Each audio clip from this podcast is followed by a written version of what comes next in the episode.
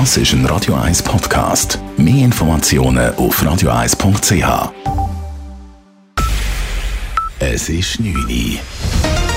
Radio 1, der Tag in 3 Minuten. Mit der Lara Pecorino.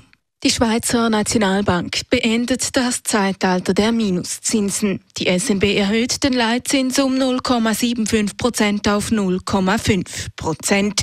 Damit ist die Ära der Negativzinsen zu Ende. Mit dem Schritt wollen die Währungshüter dem erneut gestiegenen Inflationsdruck entgegenwirken, wie SNB-Chef Thomas Jordan erklärt. Damit wirken wir dem erneut gestiegenen Inflationsdruck entgegen und erschweren ein Übergreifen auf bisher von der Teuerung weniger betroffene Waren und Dienstleistungen. Es ist nicht auszuschließen, dass weitere Zinserhöhungen nötig sein werden, um die Preisstabilität in der mittleren Frist zu gewährleisten. Die SNB hat schon Mitte Juni die Zinsschraube mit einem Schritt um einen halben Prozentpunkt erstmals seit 15 Jahren wieder angezogen. Seither nahm die Teuerung aber weiter zu. Der Schweizerische Gewerkschaftsbund SGB fordert im Kampf gegen die Teuerung indes aber weitere Maßnahmen. Denn für SGB-Chefökonom Daniel Lampert ist diese Zinserhöhung als Mittel gegen die aktuelle Teuerung nur beschränkt tauglich. Wir haben einfach so wie ein Breitbandantibiotikum mit der äh, Zinspolitik von der Nationalbank, die bei der ganzen Wirtschaft versucht, die Steuerung abzudrücken. Aber die Steuerung kommt sehr punktuell, vor allem vom Energiesektor, vom Strom her. Und das heisst, man bremst die Wirtschaft an gewissen Orten, was nicht nötig ist. Und umgekehrt bei den Energiepreisen kann man dann gleich nicht so viel machen mit diesen Zinsen. Dort seien viel mehr Bund, Kantone, Gemeinden und die Energiewerke selber gefragt. Insbesondere der Bund könnte bei den Energiepreisen eingreifen, ist Lampert überzeugt liegt. Russland maßregelt die Schweiz und verlangt eine Rückkehr zur Neutralität. Der russische Außenminister habe die Schweiz im Gespräch mit Bundespräsident Ignazio Cassis dazu aufgefordert, zur Neutralitätspolitik zurückzukehren. Das schreibt das russische Außenministerium auf Twitter. Nach dem Treffen sah sich Cassis in der Schweiz zudem mit scharfer Kritik konfrontiert. Grund ist ein Bild, das Cassis beim Handshake mit dem russischen Außenminister zeigt. Die Bauarbeiten für den Velotunnel beim Zürcher Hauptbahnhof haben begonnen.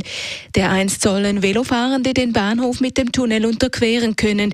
Dadurch entstehe eine sichere und direkte Verbindung zwischen den Stadtkreisen 4 und 5, wie Stadträtin Simon Brander in einer Mitteilung zitiert wird. Für das Projekt baut das Tiefbauamt einen bereits bestehenden Rohbau aus, der ursprünglich als Autotunnel gedacht war. Die Bauarbeiten sollen im Herbst 2024 fertig sein.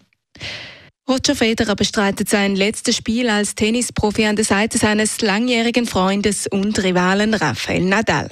Federer wird morgen Abend am Labour Cup in London an der Seite des Spaniers für das Team Europa im Doppel antreten.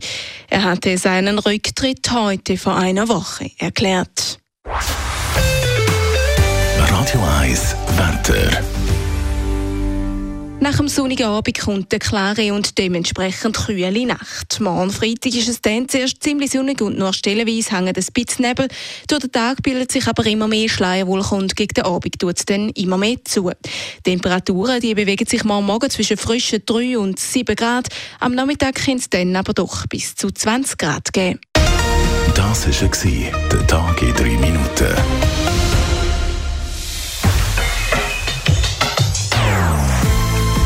Non-Stop Music auf Radio 1.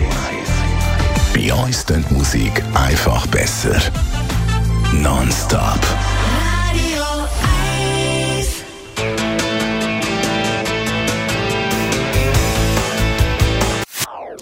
Das ist ein Radio 1 Podcast. Mehr Informationen auf radio1.ch.